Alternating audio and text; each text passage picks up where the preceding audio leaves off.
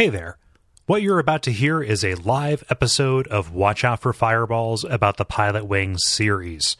We absolutely could not afford to travel to these conventions and do live shows without the backing of our patrons at patreon.com slash duckfeedtv. Thanks so much to everybody who has given in the past, and thank you if you are considering going over there and uh, giving us a couple of bucks a month. Makes a huge difference, lets us do cool stuff, and make the shows better.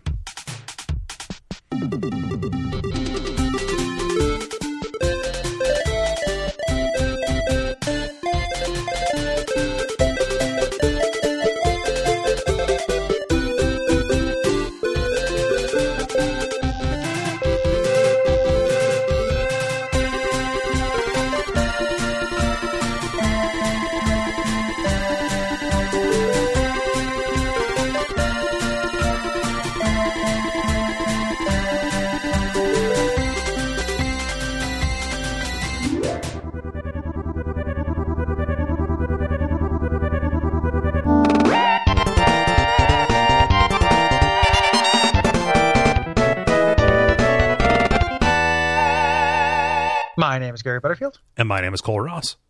and you're listening to a very special episode of Watch Out for Fireballs, a Games Club podcast. Yeah, we're going to make this quick because you're going to hear us introduce ourselves again here in a moment. Uh, but we're here to just uh, introduce this episode. Uh, we did a live panel about uh, the Pilot Wing series at the Midwest Gaming Classic in uh, here in 2017 up in uh, Milwaukee. Yeah, absolutely. Um, so yeah, the audio quality is not up to our usual standards. We were using uh, it's kind of a weird recording environment. We're using our handheld recorder. We think it is worth putting out and good. Uh, but just so you know, if you notice, uh, it's it's not quite It- as good as it usually is. That is why. Yes, we are recording uh, out in the field. It is nowhere near the nightmare as the uh, as the Austin recording environment was. Oh yeah, yeah. This is Yeah. uh, this is somebody almost brought a boombox with the Duck, Ducktales theme and, and just to, to troll us, but Yeah. they did not.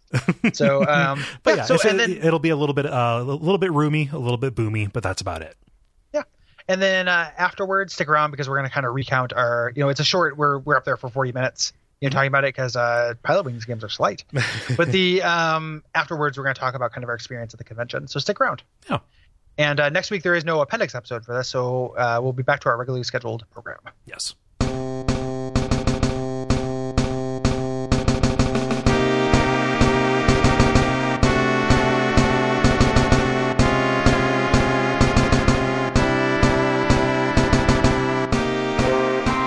Hi.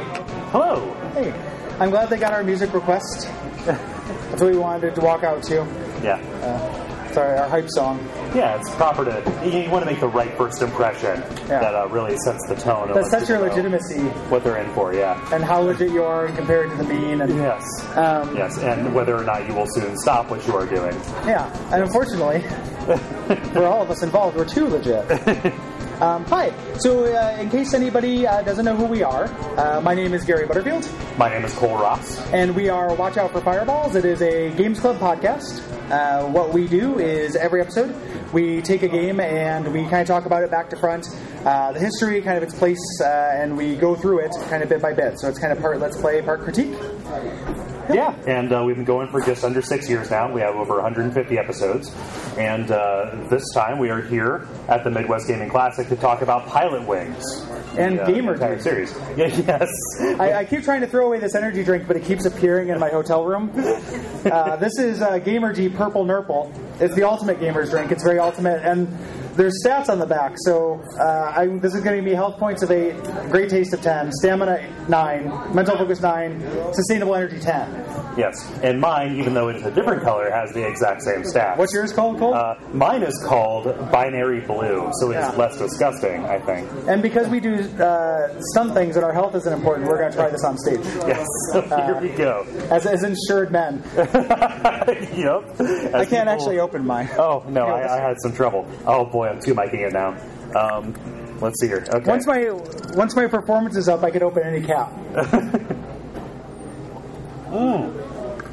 that is not a drink for casual gamers. Yeah. I would not recommend. It, it's something that's something you add water to to make Gatorade. Uh, it is. Um, it's really. It's uh. It's thick. Um, So uh, Wait, this, that's written on the side of the bottle, actually. it's, it's thickness eight. Um, so yeah, so this uh, episode, as we mentioned, we're talking about Pilotwings. Um, we're talking about the entire series here.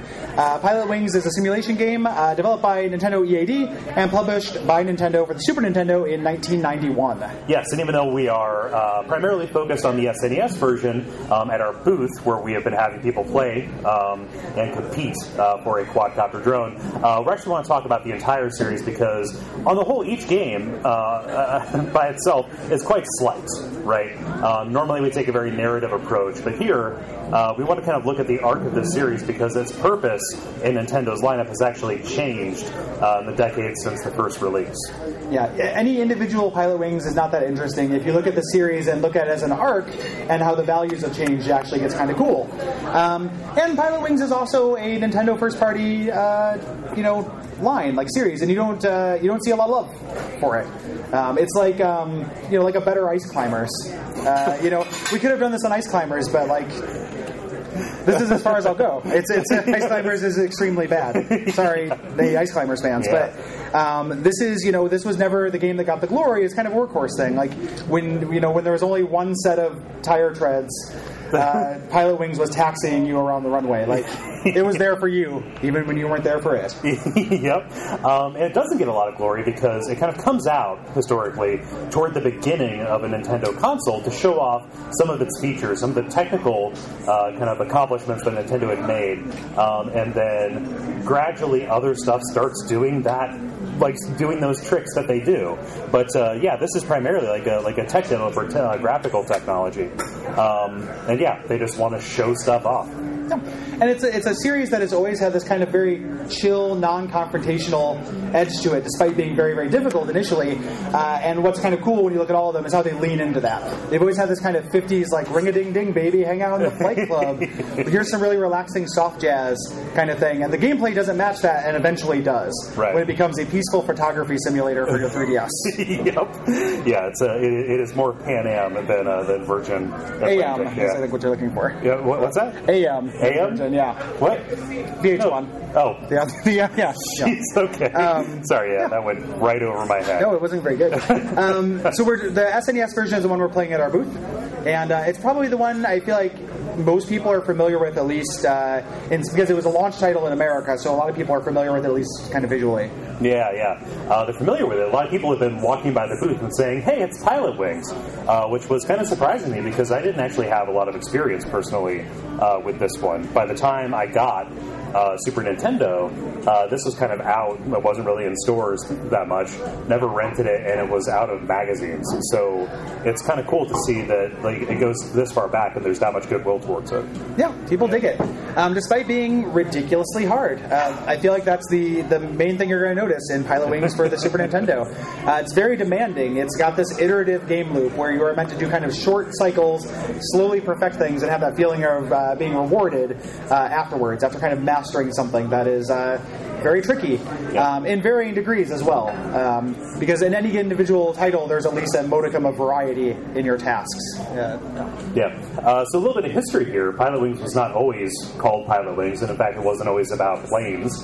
Um, initially, uh, this was shown as far back as uh, 1988 when Nintendo was uh, showing off the Super Famicom, and it was called Dragonfly. And it was actually a 3D flight combat simulator. Yeah, and the, the original purpose for this was always to kind of show off the Mode 7 graphics. Uh, for those unfamiliar, that's the SNES's ability to rotate and scale sprite based graphics and create the illusion of 3D visuals uh, and gameplay. If you haven't played Pilotwings, it's when you get the blimp in Final Fantasy 3. Yeah, or think, um, yeah, Mario Kart or Super Mario Kart. F-Zero.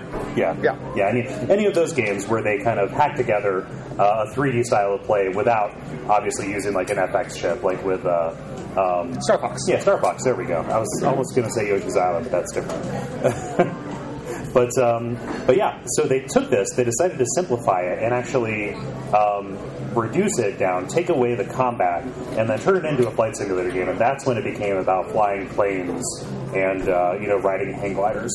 Yeah, no, no more fantastical elements remain except for in the bonus games, Right. Uh, where there's kind of peaks of that.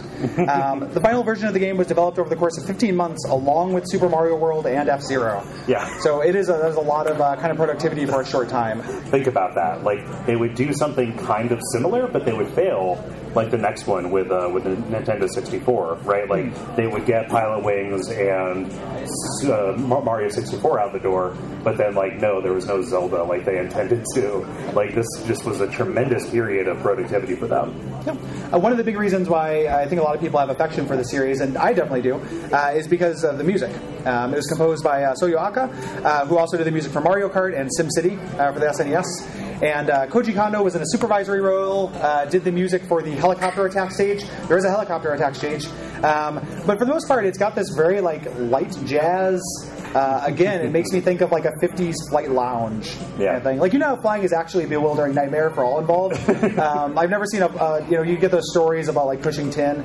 I don't know if that's a movie or just like a documentary or whatever Yeah, that's. A, that's a movie. Yeah, they- that, that yeah. documentary where Billy Bob Thornton became a became a flight controller. Yeah. okay. Well, he's had a lot of careers, musician, actor. Like, yeah, yeah, yeah. um, It's triple threat. Yeah. Yeah, he's, he's, yeah, he's what's called a hat trick. Um, but you know, like being on a plane is not fun, and it's uh, very, very harrowing and stuff. And this is just very much uh, not that. It's kind in tone.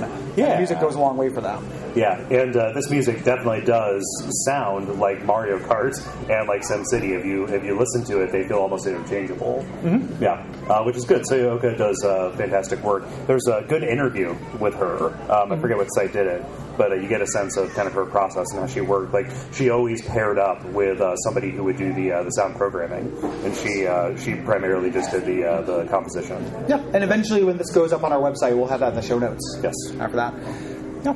Yeah. So the scenario for the game is pretty basic. You know, we haven't really described it um, in a lot of detail. Uh, you're a pilot uh, who is going through these uh, trials at flight school, um, and you're under the tutelage of a few instructors as you're going along.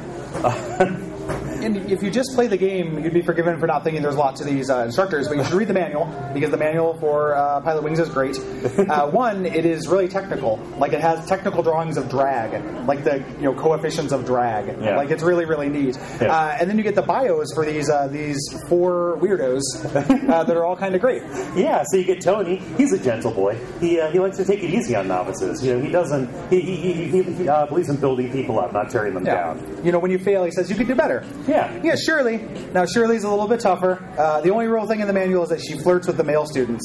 Oh, yes. um, so we know that. Uh, Yeah. But other than that, she's a little bit of a mystery, but not as much of a mystery as Not as much of a mystery as Lance, so I think it's the mole. Actually, I think Lance sold all of them out. the Evil Syndicate. Yes, to the Yeah. evil syndicate. Yes, Yeah. this is in this game. If you only played the N64 one, yes, there is something called the evil syndicate that kidnaps everybody. But no, he speaks six different languages fluently, and he's a former Air Force pilot, but nobody knows for sure. Yeah, except perhaps Big Al, uh, who is like the, uh, the the stepdad of the sky. Like he's he's a real angry uncle who gets mad at you for wrecking planes. And in the manual it says uh, he looks tough, but some claim to have seen his tears.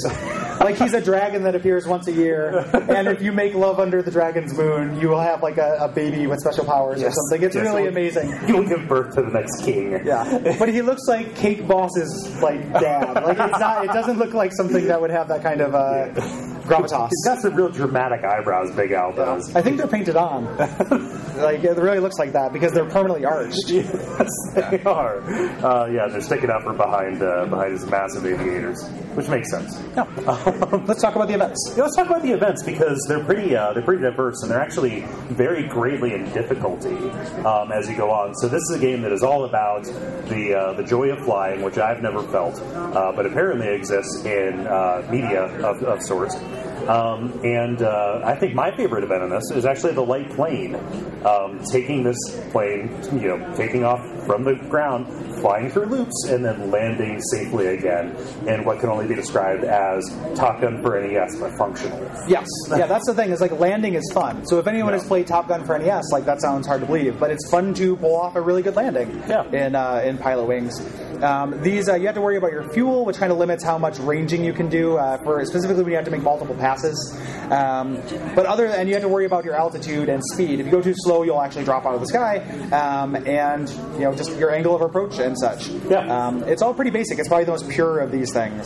Yeah, um, and the interface for this game I think is really useful, uh, even though it is kind of overwhelming at first because the screen is just festooned with these meters, but all of them have a purpose. They're not just decorative. You know, you have uh, something that'll show your altitude, your speed, uh, your kind of orientation um, as you're going, because it's not apparent. You know, you're looking at these very low res, uh, kind of like you know low pixel count uh, graphics. You might not be able to tell that you're coming in crooked until it's way too late. So you have to kind of keep your eye on all of this at the same time. Yeah. Um, a bear for a lot of people is skydiving. Uh, skydiving is really tricky, but again, I like how it's presented quite a bit. Um, you have this uh, roller coaster like moment of anticipation as you're pulled up on a ladder uh, to eventually uh, get let go, and the music kind of builds, uh, and you have to dive through rings on your way down. Um, and it's very tricky. You're just a body; you don't have very much control over things. You're just using the natural aerodynamics, um, and then have to hit a target, uh, kind of you know varying difficulties. Um, this is really tricky. This is where you, uh, if you do this poorly, and you land head first on the ground and your legs kick up like a beach turtle uh, kind of thing. Yeah. or if you just don't deploy your chute and you uh, sink into the ground into a man-shaped hole, like your Peggy Hill. Yes. one episode of King of the. Yeah, somebody laughed. He knows.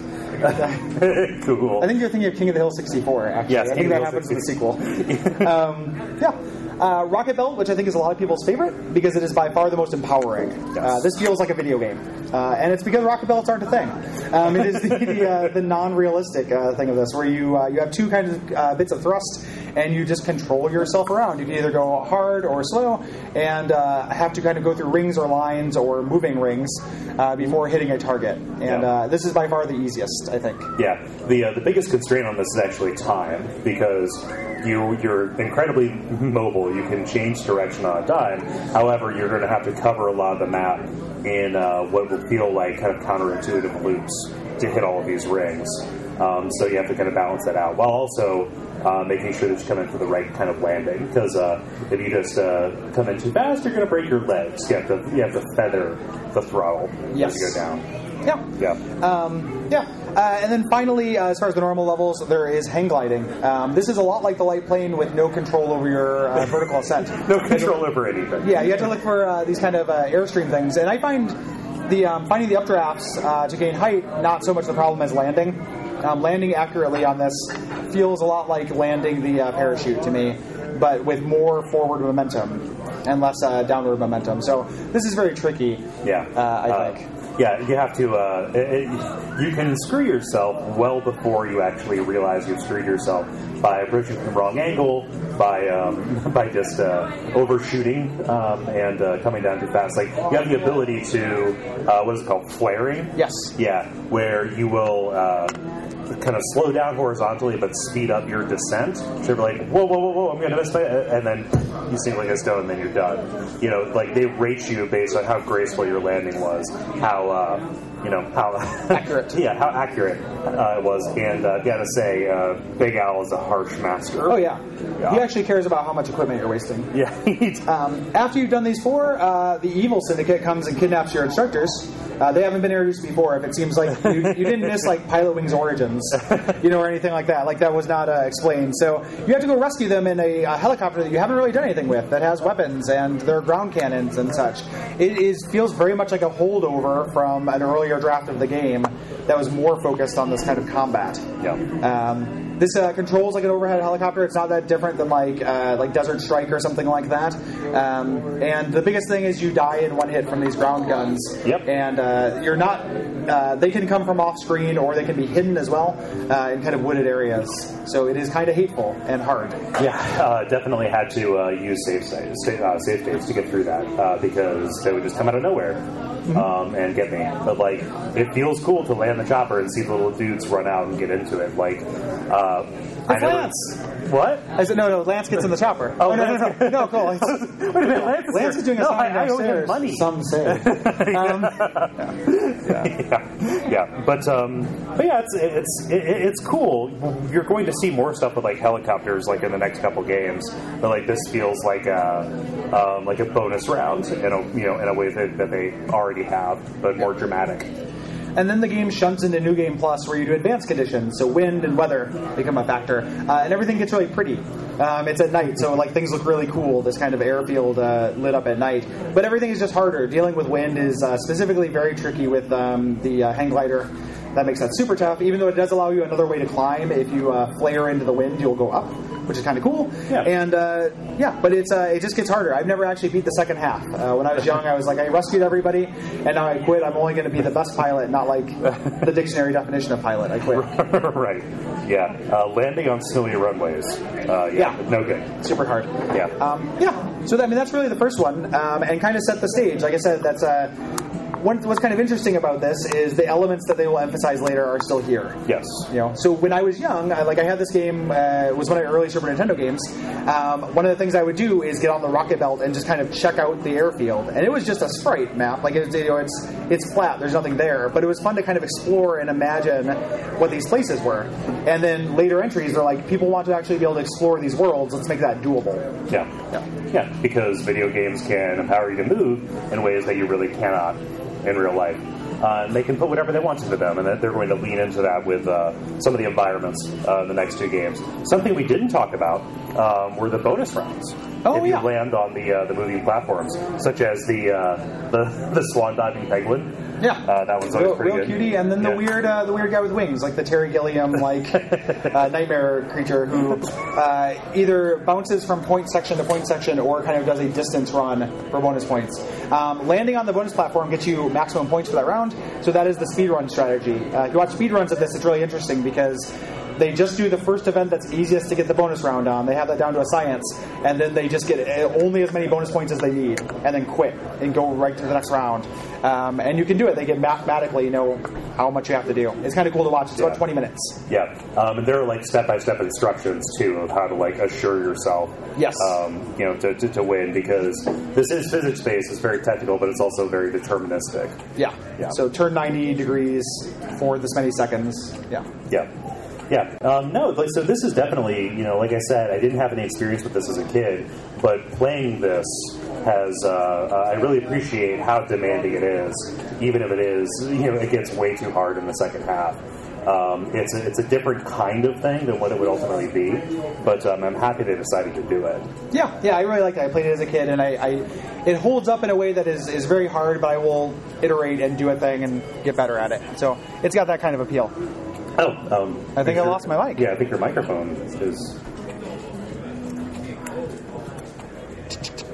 We might need a new microphone. Uh, continue on to the next yes, game. I will uh, take us on to the next game uh, with Pilot Wing 64. Now, this is the one that I had the most experience with. Um, you know, and that could just be a difference in our age as well. Um, but uh, yeah, this came out. Um, it was a launch title uh, for the N64 uh, in 1996, um, developed kind of alongside uh, Mario 64. Um, and it was actually co-developed uh, by Nintendo and an American company uh, called uh, Paradigm Simulation, uh, a company whose final game in the 2000s was called Juiced 2 Hot Import Nights. They made this. Uh, yeah, so um, they had had experience with uh, Silicon Graphics workstations, so Nintendo traveled to the US, US to develop the game alongside them and kind of work with them. Um, the music is actually really interesting with this. Uh, it's composed by a different person, uh, this American man named Dan Hess, uh, but he worked really hard to kind of capture the tone of the first game perfectly, and uh, I think he did a really great job. Like it feels of a piece. And uh, as far as Nintendo series, kind of second run Nintendo series, is part of that unified aesthetic they have. Yeah. Uh, this is another composer who interviews exist for, um, and he's you know talked about uh, kind of at length the process of composing music for the N64 and kind of what a harrowing, antiquated ordeal that was because of the just the limited capacity on the carts and the fact that um, most of the processing, I believe, had to be done on the uh, on the cartridge itself. So. Uh, um, him working with all these professionals to just try and get something out of these systems uh, was remarkable, um, you know, especially you look at the end product. Yeah, uh, this is much more chill than the Super Nintendo version. Uh, this version does not have. Uh, you have more control over every craft in it, and more time to explore. The you know scoring is more generous Yes. in this. Um, and this was, you know, the way we talk about these as being kind of tech demos.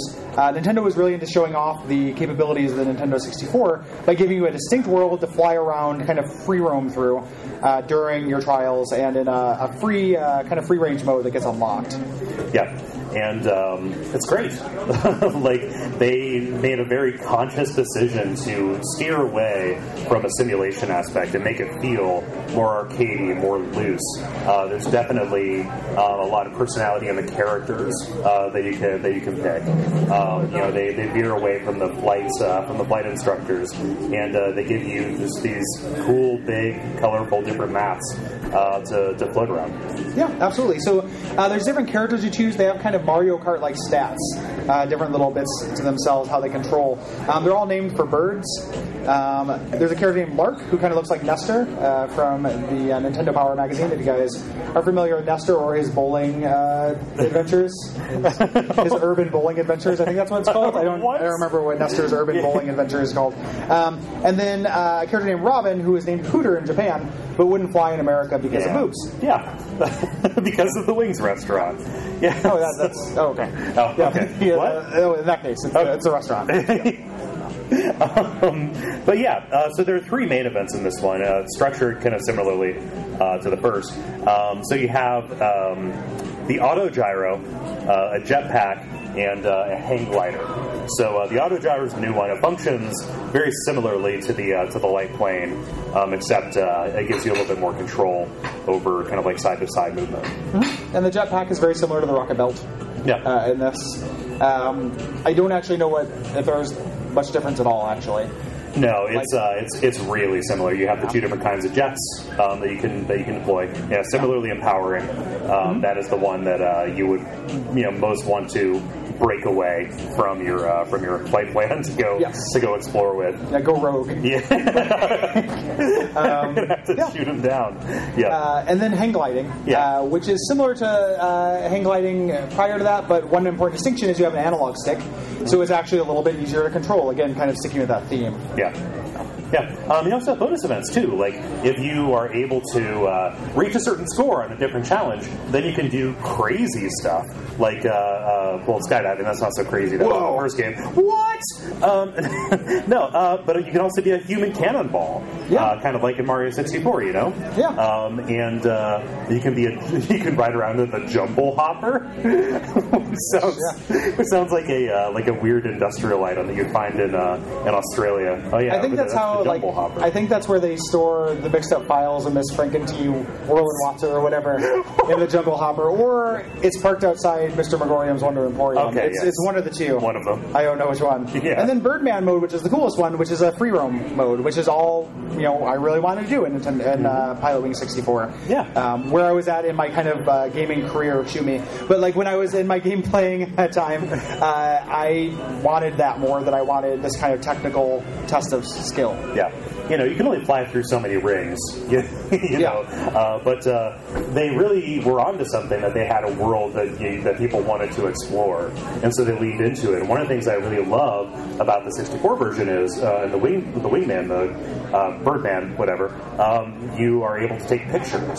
Um, they're going to really lean into this in the Pilotwings Resort. Um, but yeah, like going out and finding uh, just these cool little things they, that they hid in the world uh, is incredibly gratifying. And again, just this low pressure, very chill situation. Yeah, absolutely. Um, so this is one, uh, the one that you had more experience with growing up. Yes. Um, I did not have a Nintendo 64 at the time they were relevant. I got one later, so I didn't spend a lot of time with this. Yeah. Um, I just played it for the show. Yeah, um, this game worked really well on a rental. Um, I don't know that I would ever have been able to uh, convince my parents to buy it for me. Um, you know, because I was six. No, I wasn't saying I was. I was a dumb, stupid kid.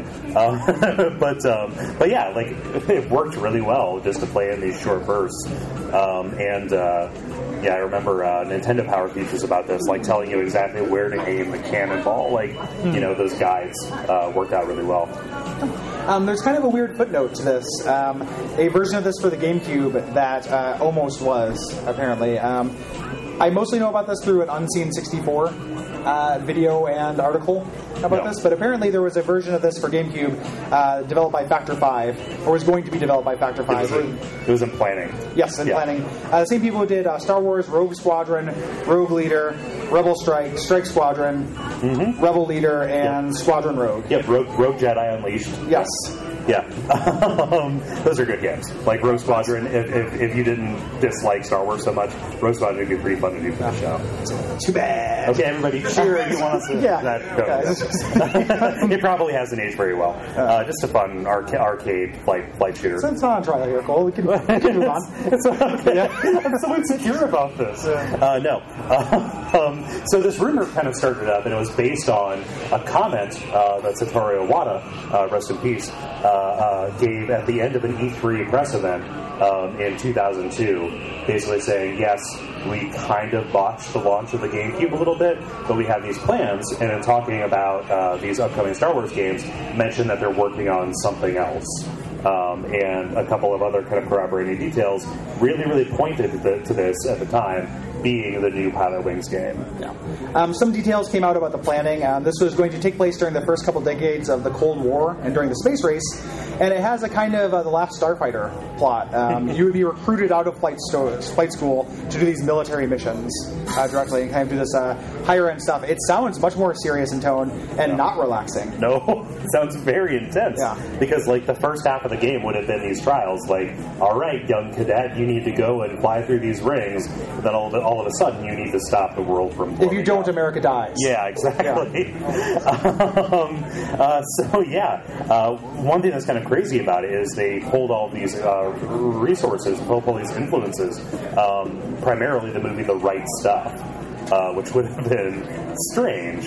And after the game didn't uh, get off the ground due to the fact that it was being developed alongside uh, Rebel Strike, um, yeah, Microsoft and LucasArts said, "Hey, Factor Five, you're not actually like contracted with, with Nintendo at all." So there was uh, allegedly a plan to take this thing and like actually make it into a the right stuff flight game for the Xbox, which would have been bizarre. Yes, uh, that never happened, of course. Right. But it would have been weird. um, it seemed like a long, for a long time that Pilotwings was dead. Uh, however, a new system came out with a new kind of visual interface, uh, the 3DS. So Pilotwings Resort came out uh, in 2011 as a launch title for the 3DS. And as an early 3DS adapter, uh, as an adopter, as somebody who's had uh, what is it, uh, Steel? What's the sub game?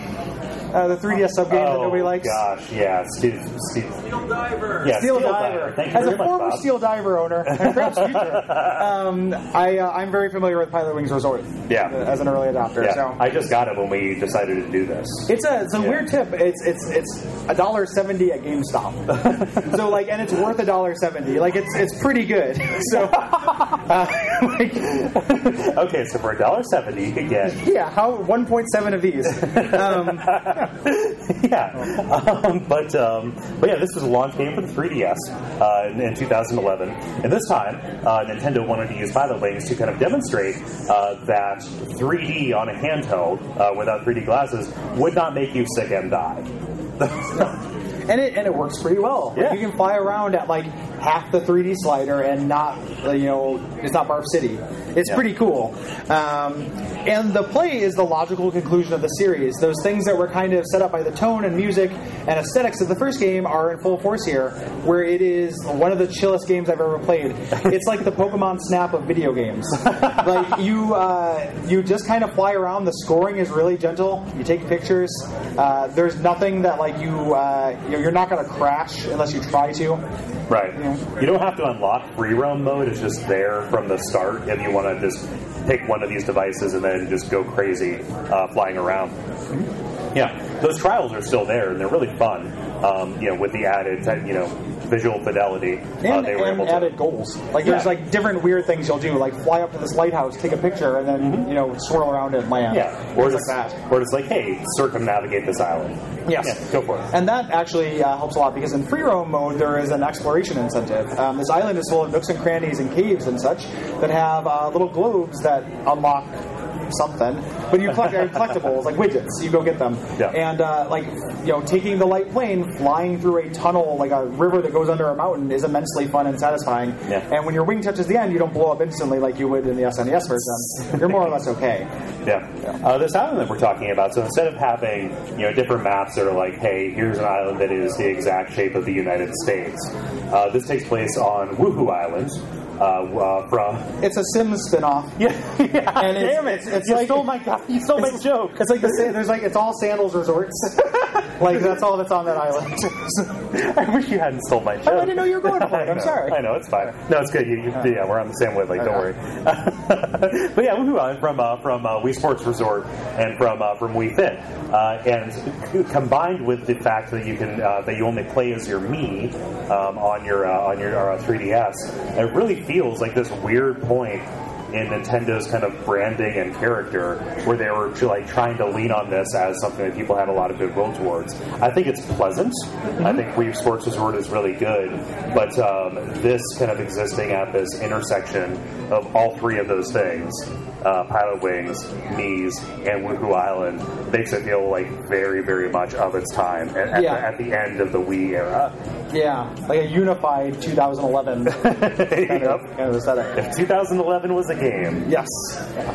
um, yeah, so there's uh, primarily uh, three regular vehicles in this. Uh, the plane, which uh, is very similar Yep. to the light plane, uh, just again a little bit more master control uh, to that. The uh, rocket belt is back; it's no longer a jetpack, and uh, the hang glider, again, which is just much easier to use and land than Yeah. previously. Yeah. Um, and there are uh, super vehicles. So instead of having uh, weird little bonus rounds um, or uh, different uh, kind of challenges, uh, you actually uh, do the hardest uh, challenges of these different uh, tracks with kind of like turbocharged versions of the regular of the regular dudes. Uh, so like instead of having this light plane, you have a jet that is very fast but is very hard to maneuver. Um, you know, you have a super rocket belt, and I don't know what the distinction is. It's faster, better, Cool. super. Yeah. Uh, and then the pedal glider, which you have to pedal. Yep. So it's you know it's it's a it's like a one of those Red Bull commercials or something about the early days of aviation. Yeah, yeah. Uh, in game form. Um, this is kind of a like not well thought of game. I remember getting lots of sevens. It's like a Yeah. seven out of ten game. and A lot of people were disappointed because it was a new handheld platform and it wasn't uh, kind of a marquee experience. Um, but like I said, I think it's worth playing, Yeah. and it's really easy to get a hold of. Yeah. Granted, it's very slight. You Yeah. know, um, I think anything that comes out of the launch window of a uh, of, of a platform is going to be judged on a different standard, um, and it can cut both ways, right? You know, you'll have people who are giddy about a new a, a new handheld or a new system and kind of transfer that into their estimation of the game itself.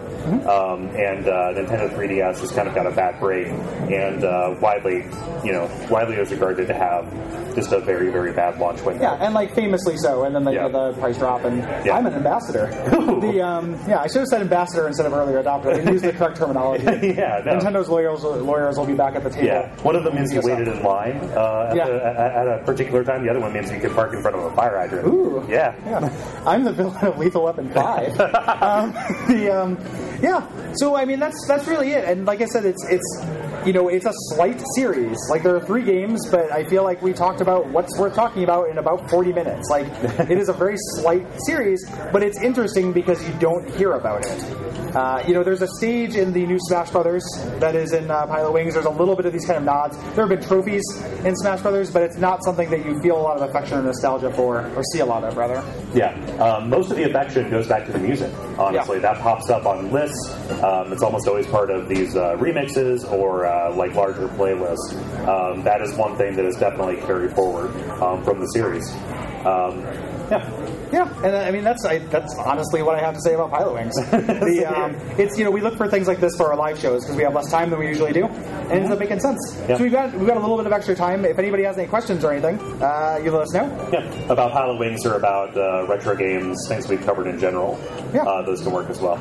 If not, is also okay. But if anybody has any questions, going once, twice. All right, that's Yeah. fine. Um, so we are uh, we're here tabling, as we said, we're doing a contest, as we mentioned. Um, it is Flight Area Four. the highest score uh, that you can get, um, the winner gets a quadcopter drone. Um, we're in section K on the map, which is a hallway. If you leave here and take a right. Yeah. Um, if you like the show already, come by and get some buttons and stickers. If you haven't seen the show and you decide you like it, come by and get some buttons and stickers. Um, love to see you. And uh, don't be discouraged, but somebody came yesterday. Somebody came up and just slayed it on Pilotwings, who was a pilot. Today, like the one person who's been waiting his whole life for a tournament for Pilotwings, like, and he said that he's like, "There's never Pilotwings tournaments of these things. It's always Smash Brothers and like Tetris." came up and just like his score is like 390 or something. It's like 370. Yeah, like, which yeah, is it's ridiculous. really, next- really good. The next highest, our pilot, he got a 330. Yes. Yeah. So don't be discouraged, but you won't win, and it's okay because the journey is good. Yeah. Uh, which is what I think Pilotwings has taught us. We, we got to share the good times. Yeah. Yeah. So we would love to uh, uh, meet with you. Uh, come to us. Uh, meet us at the uh, the table. Um, yeah. And thank you so much for coming. Thank you very much. If you want, if you want to find out more about us, if you are not familiar, go to duckfeed.tv. Yes, uh, we are a whole network of shows. Uh, Watch Out for Fireballs is just one of them. Uh, there's probably something there that you will like, and probably something there that will confuse you.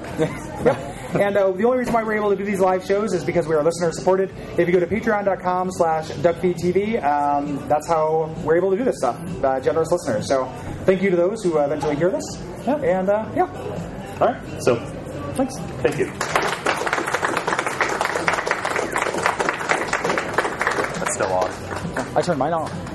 I wasn't doing that to brag. Oh, I just I just wanted to let them know so you didn't turn it on. Thank a you very good boy. much. And just want to let you know that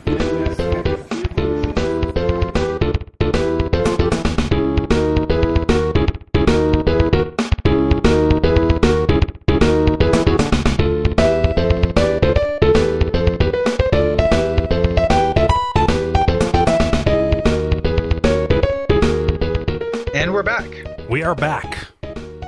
Yeah, so hopefully, hopefully you enjoyed that. Yeah. Um, so let's talk about the weekend. I would like to open up.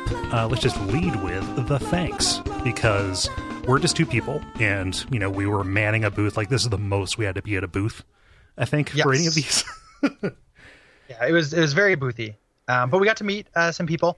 Uh, super big thanks, uh, probably most importantly to Jenny, yes. uh, your friend and ours, who uh, hung out with us, helped us kind of cover the booth while we did the live show, Mhm. uh, gave us some rides, and generally was a delightful, wonderful person that we know her to be Yeah. all weekend. No, it was it was excellent to be able to uh, to spend a bunch of time with her because you know things are pretty hectic out in Portland. Yeah, yeah, yeah, absolutely. Um, and um, you know, always a pleasure to see her. And it was a weird coincidence that we just happened to do the the show and she had moved there. So Yeah. Not, did not know, but it was it was great. It was great coincidence. so you know, we met Jenny. You know, we hung out with Jenny. We knew it was great. We also got to meet some people we hadn't seen before. So um, we got to meet Garrett, uh, who is on our Slack channel and is a community Yeah. uh, pillar. Br- brought us uh, a, a very nice joke gift. Uh, so riffing on uh, kind of a long conversation we had on a recent Abject Suffering about where we will put our acts, whether it is in anime or in Star Wars, uh, he presented us uh, with two actually pretty cool. I, I got some time to like play around with these uh, here at the house, um, and uh, yeah, like the like, like Warcraft, like World of Warcraft axes. Yeah, yeah, like like like toy kind of larpy, you know, cool though, like craggy, Yeah, like stone like looking. yeah, uh, like modeled after so and so's axe of Duratar. Duratars, uh, Trognock. yes, it was Um, Duratar Strognock. Yeah, these these are Dur Duratar's Trognocks is how you unlock it on the skill tree. Um, yeah, so we, we have those. Um, I left. Kole's gonna mail mine to me eventually when he mails me some other stuff, just because I didn't want to like take it on a plane. Yeah. I didn't have space in my bag, and then I was just gonna be like, oh, this is a big axe. And, Didn't want to have to explain that to an air marshal. Which, like, weirdly enough, like the Milwaukee air marshals were shittier than the ones coming in. Like those guys, like those guys were like, you know. One of the guys, I feel like uh, if you take all of your liquids and put them in that little baggie like they want you to, you're a cuck. And these guys, and the guy made me do it. I know And you don't I like authority, uh, but well, like it, you know, it's it's stupid. I never do Yeah. it, and then nothing ever happens. I just leave them in my bag. But this guy made me do it. He like Ah. sent me back to the thing to like put it in a little plastic baggie so they can send it to the same fucking machine.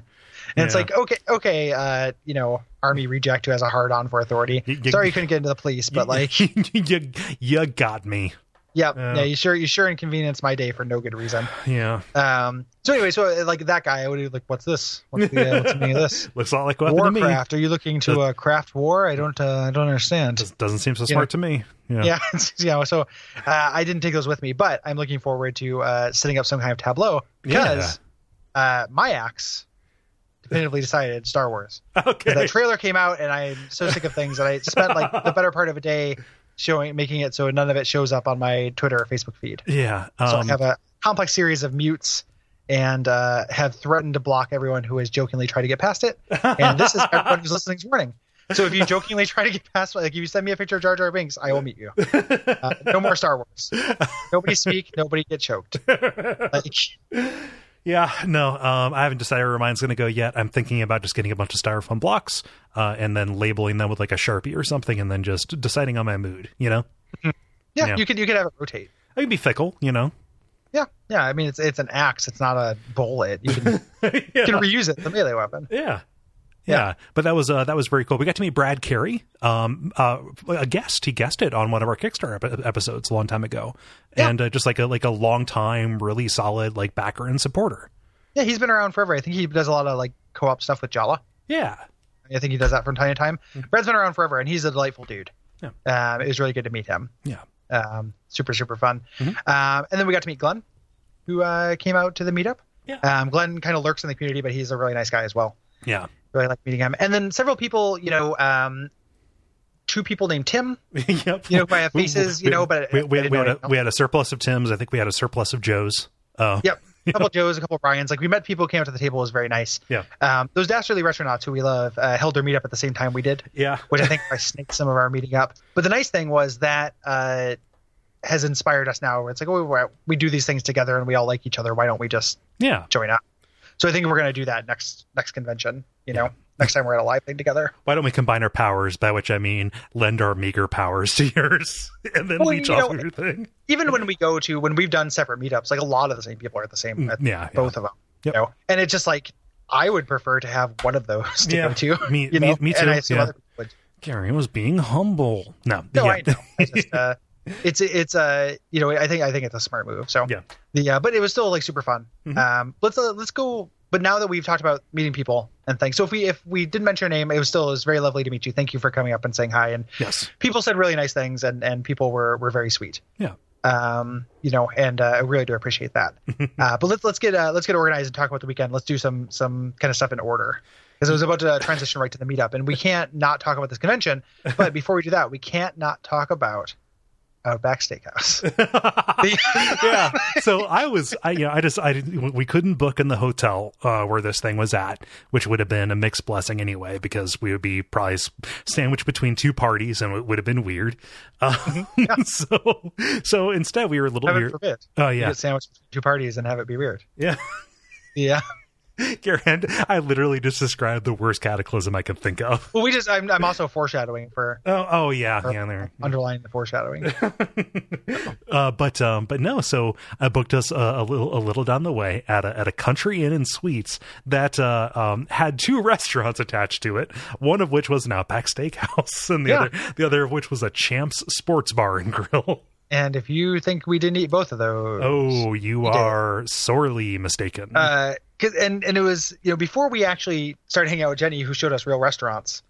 I had a real thought. I was like, we could do like a, a quad outback weekend. we really like, could. we, we- could like we could do like every meal. yeah, like we like literally go down there like continental breakfast. No, no, I'm gonna have a blooming onion over eggs, please. Um, yeah, the uh, but it was it was like you know we were you know we were settling into the hotel and Kole's just like there's an outback attached to this thing. And I was like oh man. Like, yeah, well, I know I, also hadn't eaten dinner, and we like I just like stopped to get you at the airport at like Oh, no. Yeah, yeah of course of course like you know we're gonna eat that. Like and I'm not gonna turn my nose up at but there's certain like restaurants I think are kind of funny. Oh yeah, I mean inherently, You know, like, with- or, or- or like my comment was this: this uh, like somebody used this menu to slap Guy Fieri, and it got Yeah. some of him on it.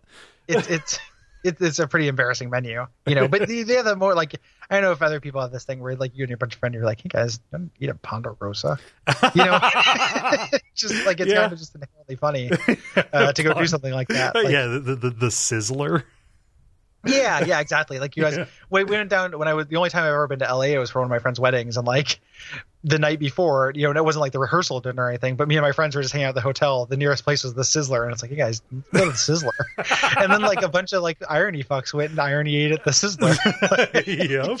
You know, it was, it, and it's still like reasonable food. Like I'm not a food snob. I just Right. think they're they're funny restaurants. You know, and it was perfectly fine food. It was just Yeah, funny. yeah, it was it, it was quite funny. Like I went to a, I, I got like a six ounce like sirloin and and mashed potatoes. Like it was fine. Like I, Yeah. there was a perfectly serviceable salad. Like it was a reasonable meal at a at a ridiculous place. Yes, and a, a reasonable plus price. And then the next night we had Champs, and Champs I had never been to, and Champs actually like was a better.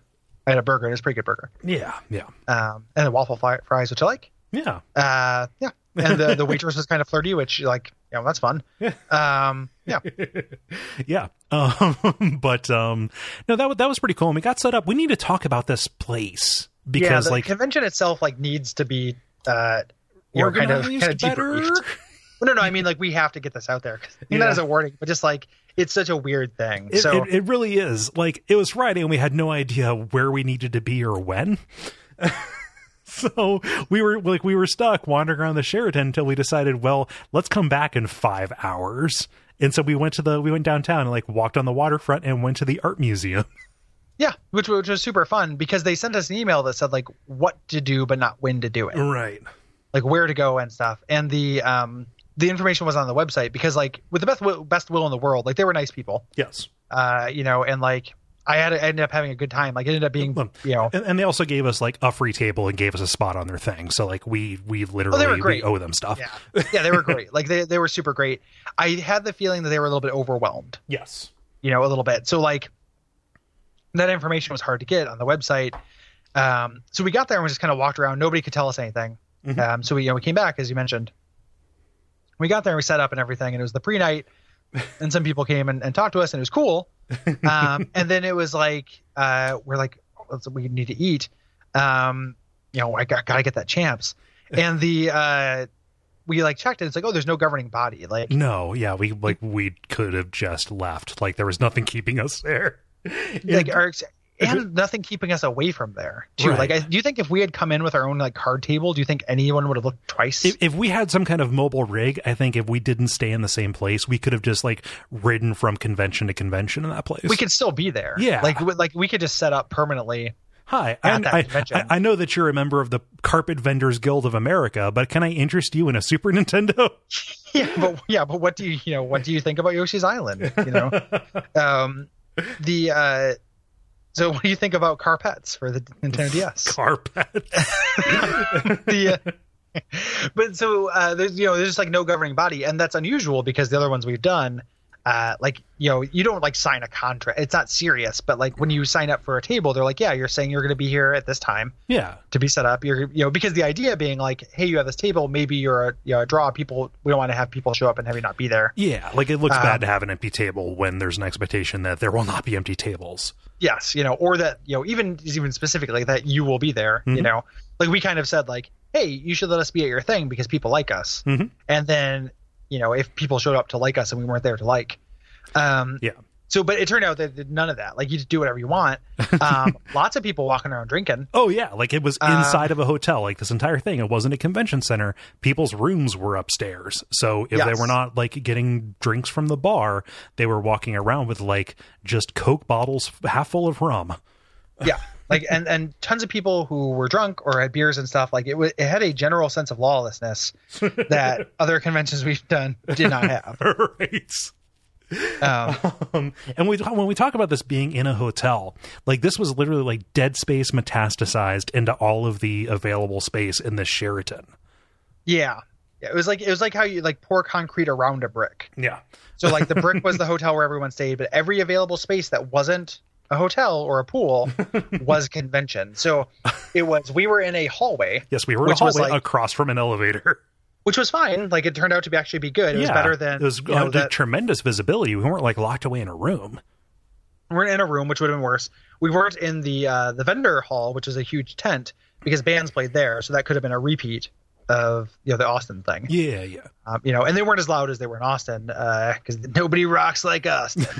but the uh, woo but the um, it, it wasn't. Uh, you know, it still would have been hard to talk. Mhm. Um, and we weren't in a room or anything, so we had kind of a good space. But like, there were hotel rooms, hotel conference rooms, like this huge tent area, multiple hallways, um, all taking up. The bar, like the live show that you heard, was a part of the bar that was cordoned off Yeah.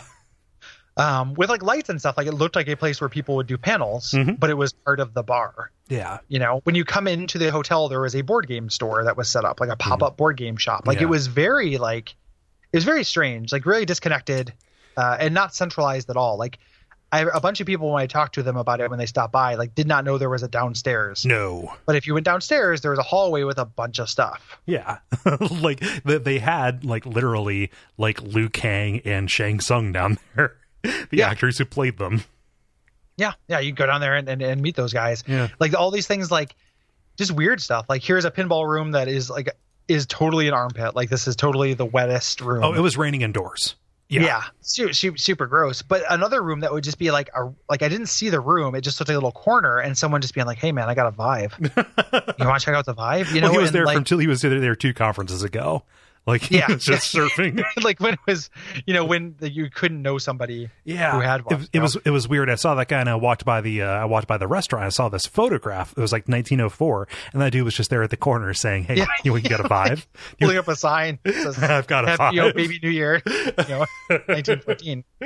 The um, so just very, very, very strange uh, hotel or uh, conference. Yeah, You know, um, so our individual seating situation was also strange Mhm. uh, because we were seated next to a table uh, that were another podcast. yeah. Our Um, apartment guys- was below, below one bowling alley and above another. yeah, we were between the ice machines. The um, so we were next to this other podcast called uh, the Game and Movie Podcast, uh, Yes. which they put out an episode. I think that we did like a little little tiny spot on. Those guys are super nice. Mhm. Um, I think we talked a little bit about the Austin experience with the podcasters without you know as as like that being weird with as professionally courteous as we could be. Yes, um, yeah. This was not that. Like this was these guys were these guys were lovely people. Yeah, like they, like they, they were a network. Like it was this kind of this big collective of just kind of regular dudes, and they were all pretty fun, and they were curious, and we talked Mm-hmm. back and forth, and yeah, it was it, was good.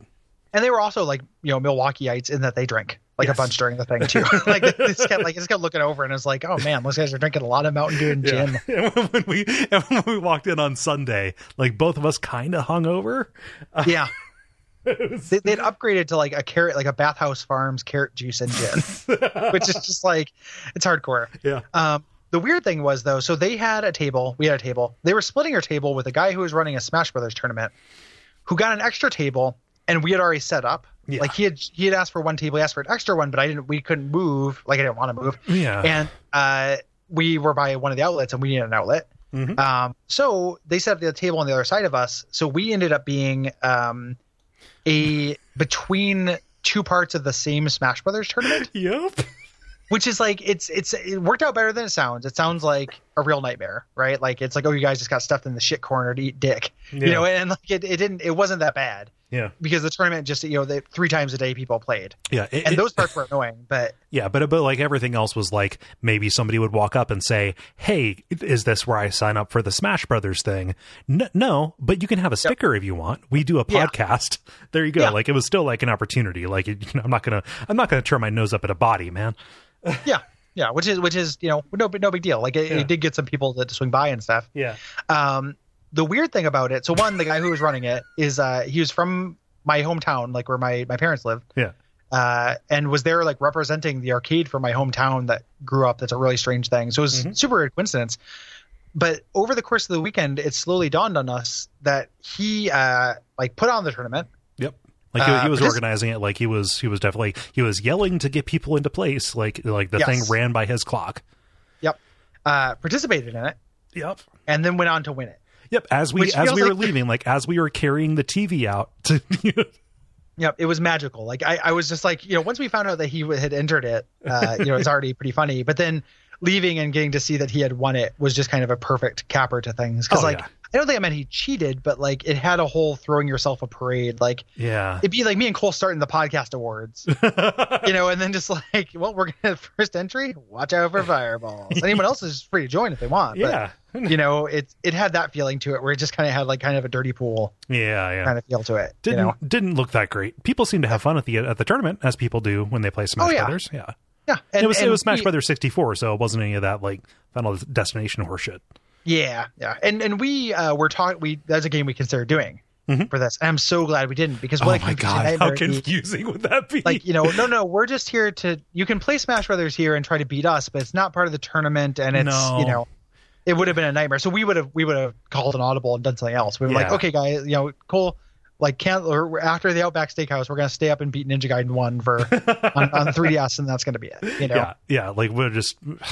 I think if Kafka was alive today, he would have written a play about that experience. Yeah, it would have been a real nightmare. So I'm really glad that didn't happen. But the whole thing lended to this kind of like surreality to the the whole experience. Like it was definitely the weirdest convention we've done, uh, but not in a bad way. Like it was actually like pretty successful by our standards. You know, it's it's very hard to measure success Yeah, yeah, these things. I, I feel like it's good if like if we meet 10 or 15 people who like the show Yes. and then we can get 10 or 15 people to like the show that's mm-hmm. that's worth it Yeah, you know yeah.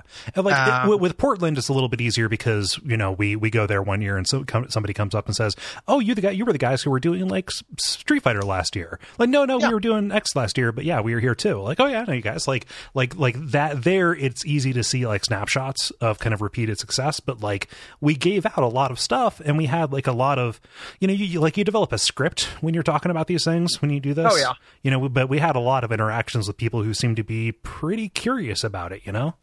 Yeah people were there was that kind of midwestern open friendliness Yeah. i think that is like a Which- positive Yeah, which I adore. Like that's good. yeah it's a you know and it uh, that was happening like i was surprised you know for being like a gamer like a bunch of gamer things Mm-hmm. where like somebody on twitter asked me some question on my ask fm that involved like the ghostbusters reboot and it wasn't a nightmare question but they were you know brought it up and i was like oh yeah you know in milwaukee which like uh i saw like when i was there like i ended up seeing like you know a couple like infowars bumper stickers and mega hats Yeah, yeah. uh, I also heard like you know on two you know two different people on non-consecutive times be like, yeah, I thought the Ghostbusters reboot was awesome. Mhm. You know, like people being really positive about something I traditionally associate gamers with being negative about. yeah. You know, um, so and like I don't like it's not a great movie or anything. It's Yeah. just it's just they weren't you know oh It- my it- childhood. It wasn't a Yeah. performative you know nightmare Yeah. thing. Well, yeah, like you, you you heard it come up, you braced yourself, and then you, you know, Yes, yeah, that's exactly it. I was like, oh, this guy's going to say something super, super sexist and misogynist, Yeah. and he it surprised me. You Yeah. know, so bad on me for making an assumption, but like Yeah. there was a uh, there was it was a little bit more friendly and positive than I expected. Yeah. Um, in the, in those terms, so that was really good. yeah. And I Um, mean, we we had like a similar good experience, like in Columbus when that happened. You know, like it was. You know, it's it's it's generally fine, you know, like in like in a way that I don't know, I don't I don't know what you have to do to select against that, but you know, Mm-hmm. it was it, it was appreciated for sure. Absolutely. Yeah. Yeah. Um, what else? I guess, I guess like um, that's most of it. Like most of the stuff about the convention. I think so. Um, yeah, we were Um, there for. Did you um like as far as like what the convention part of it? So there were a couple cool speakers, a couple cool um, you know, guests and things were there. We didn't talk about the dragon, the dragon yeah, I was, slayer. I was just about to bring up like Dragon that guy. Um, so the, one of the artists who worked on the Little Mermaid cartoon and worked with Don Bluth on Dragon's Lair was there, and he has like a promoter hype man, clearly like a best friend from school Yeah, yeah. figure with him. That was super weird too. Who was just like walking around promoting the whole time. Uh, they did the panel before us, uh, and it was the guy drawing, and then this guy walking around, kind of making like Catskills comedian jokes and hyping him up, Yeah, it's like, trying to get people pumped. so he like he'd be going down doing crowd work with the audience and look up and say, "Oh, look at how he like look at that trick he did to draw that leg faster." yeah, yeah, like, you know, like it's, just- it's like a real Beaver Boys. Like, you ever seen a leg like this kind of thing? Um, and th- and then was just making these like, you know, kind of like, oh God, what was the thing? He was like, um, you know, get up here, get up here faster than a than a a guy with premature. He didn't say premature ejaculation. I can't remember the term he used for it, but like a guy with premature ejaculation with the hottest woman in the world. Get up here faster than that, or something like that. Like.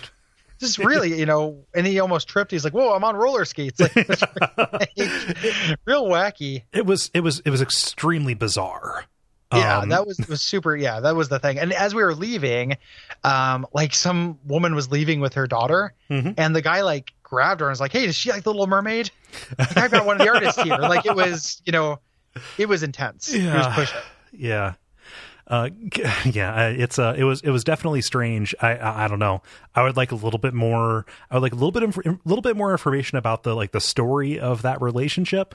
But I kind of feel like it's all on the page. Yeah, yeah. There might there might be more to. Well, the guy, the actual artist, seemed like kind he of soft spoken. yeah, he was super like, quiet and like just Yeah. he didn't seem displeased with the attention that his friend was drawing to him. But No, Yeah. no. There's that feeling of like it maybe being a, uh, you know, this kind of sweet thing where it's like, you know, hey, like, you know, I'm your friend. You're super talented. You don't get enough attention. Like, let's.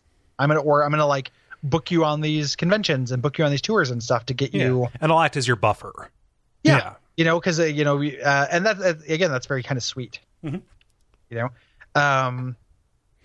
So, but it was it was just it was just weird, and they both looked like um like deadheads, kind of like Yeah, uh, yeah. you know Woodstock the movie. It's it's it's like if both Cheech and Chong were white. Yeah. yeah. Yeah. Yeah. And that's, that's, that's a, that's a good way to put it. Yeah. The, um, yeah. So it was, uh, you know, a lot of characters like that. Um, oh, I guess also, you know, and just because it was super weird. And again, like super thankful to be, be there. I think it was a real busy time. We got access to a VIP room during this. That was super surreal as well. you, you, like, walk- has to be you, talked about. you you walked back to the table. You said it's like Gummo in there. yeah, if anyone's ever seen Gummo, it's like so. It was there was a VIP room. Uh, they told us about like it's like hey knock and get in. There's like food and like drinks and stuff, and that's great. Like very sweet to not have to like go buy that stuff. yeah. Portland. Um, the uh, so it was, you know it was, it was really nice. Um, even though if you go to Portland, the trick is you buy one fountain drink Oh yeah. and you fill it all weekend. Like you three bucks get unlimited bevs. I, I, I keep I keep on waiting for them to like sw- like do something like swap out the color of the cups, you know, from Saturday to Sunday, and be like, oh no, sorry, the yellow cups are for Saturday. Yeah, if they, if they try that, I will throw acid in their face. I'm gonna do that. I'm gonna go closed casket. And then Jesus, this man cares a lot about his 32 ounces of Diet Pepsi. don't try it. Um, yeah, but uh, so okay, okay, yeah, VIP round room. Um, like it was also a place to privately use the bathroom because yeah, like which I know- mean, which is a fucking godsend. At one of these things, yeah, like we were talking about doing a, a Pilotwings ROM hack about like bathroom school for convention goers because like by the end of the convention, the men's room that I was using, because it turned out to be better than the VIP room Yeah, um, for me, was uh, had no soap, toilet paper, um, or paper towels. yep. So the, the three of the elements, it had running water, yep. Okay. and there was a place to put urine, but that was like that's like essentially the bathroom functions it still had.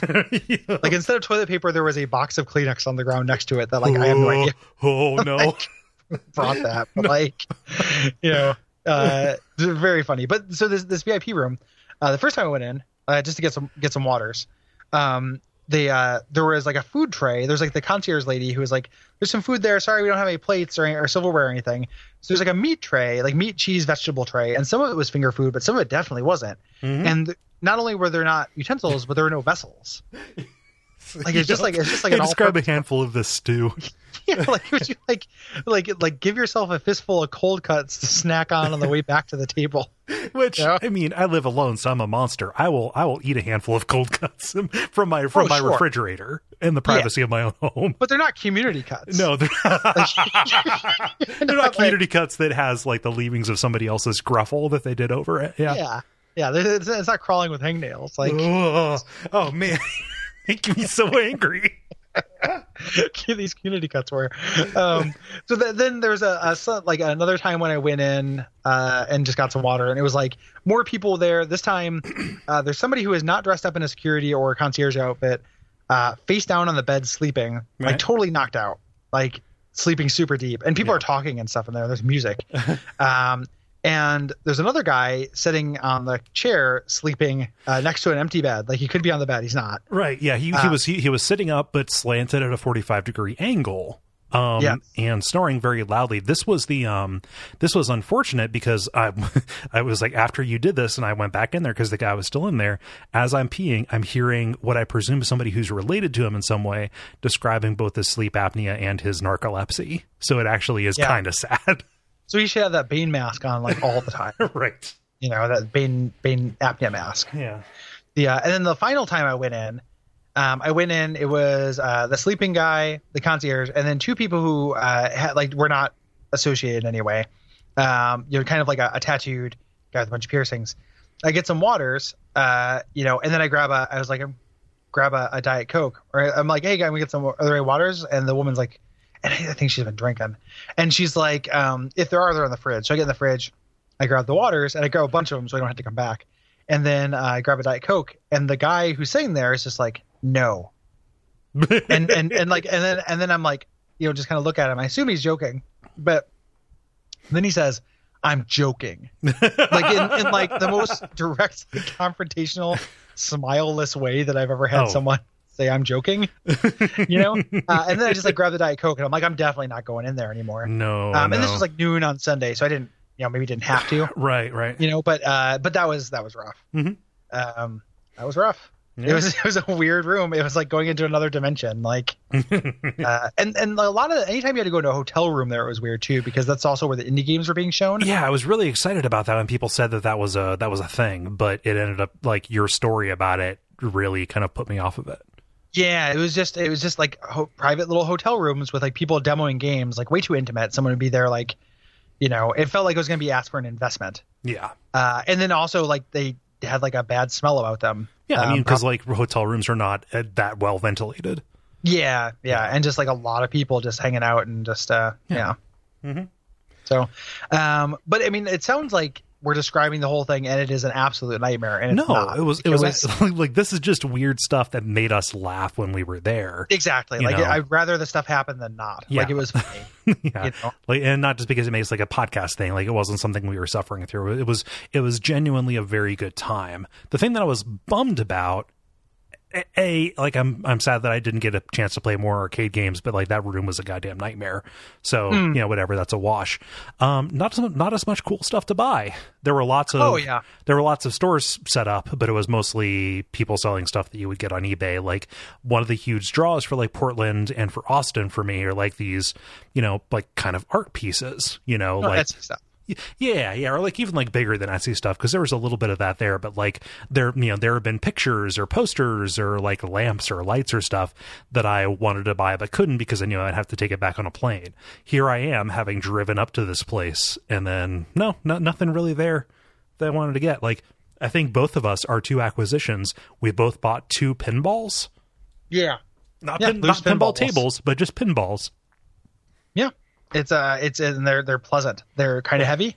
you can move them around in your hand. It is a real tactile, simple pleasure. Listen to this sound. yeah it's, it's it's great the um and there were other things like i wanted right Mm-hmm. like so like there's a, a nice long box King's Field i'd like to get my hands on that like i have Yeah, King's Field but i would like to get that version but more than i wanted they Mm-hmm. have the collector's edition of Demon's Souls with the soundtrack and the art book and stuff which i would love to get but it was like $240 sealed Yeah, that's costly. Um, yeah. Yeah, it's just too expensive. So there's some cool stuff, Mm-hmm. um, but just nothing, nothing I wanted to spend money on. Um, and even like down to like there's somebody had like a lot of times at these things there'll be like a milk crate full of D and D books Yeah. that someone just has under their table because they bought them and they don't know why and they just want to get rid of them. Yeah. And that person had a couple of cool things. Um, I think they had like an old like a first edition or just AD and D uh, Greyhawk campaign setting uh, folder box kind of thing Yeah. uh, that I wanted, but even like, and she was like, "Oh, that stuff is is on sale," and it still wasn't on sale enough. Mhm.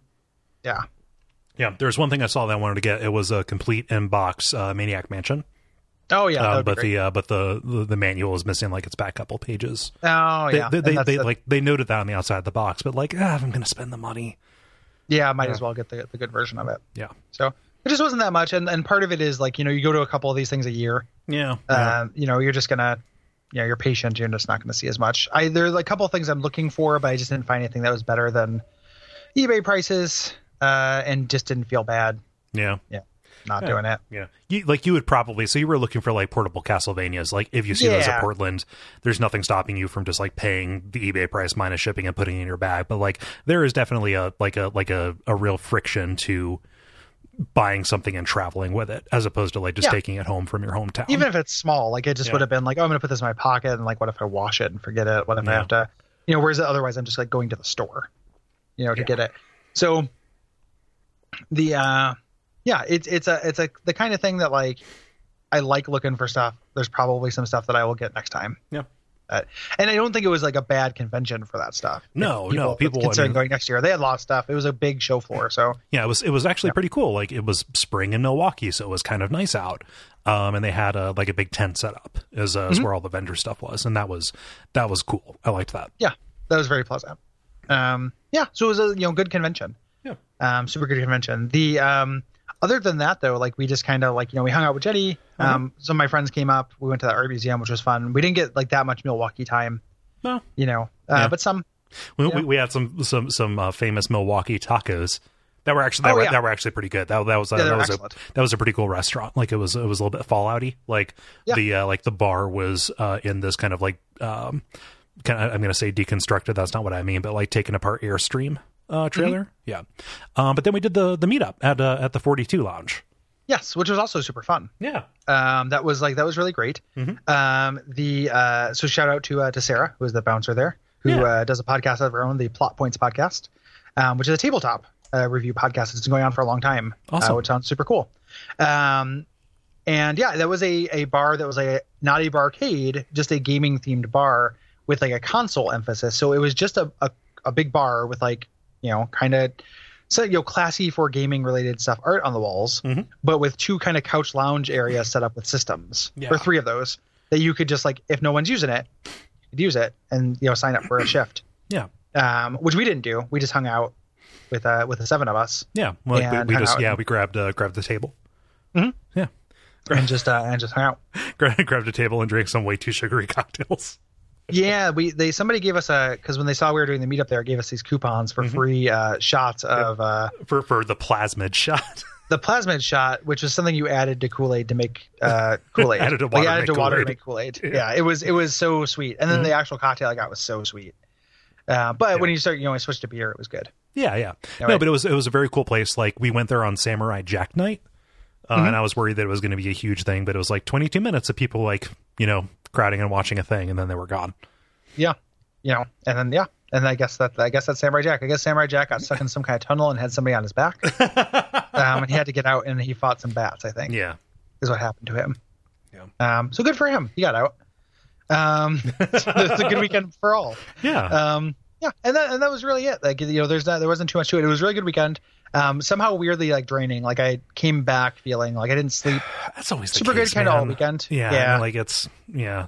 You're you're you're in a strange place, and you know you're like I, I- don't know. Like if, for for as wonderful it is as it is, and I like pretending to be good around people for a weekend. There there is a measure of social exhaustion to it. Like everybody Yeah. is super nice, but like it's not the it's not the usual environment. So I really appreciate uh, the people who extended a little bit of uh, like courtesy around that. yeah like space Yeah, like, like understood. yeah.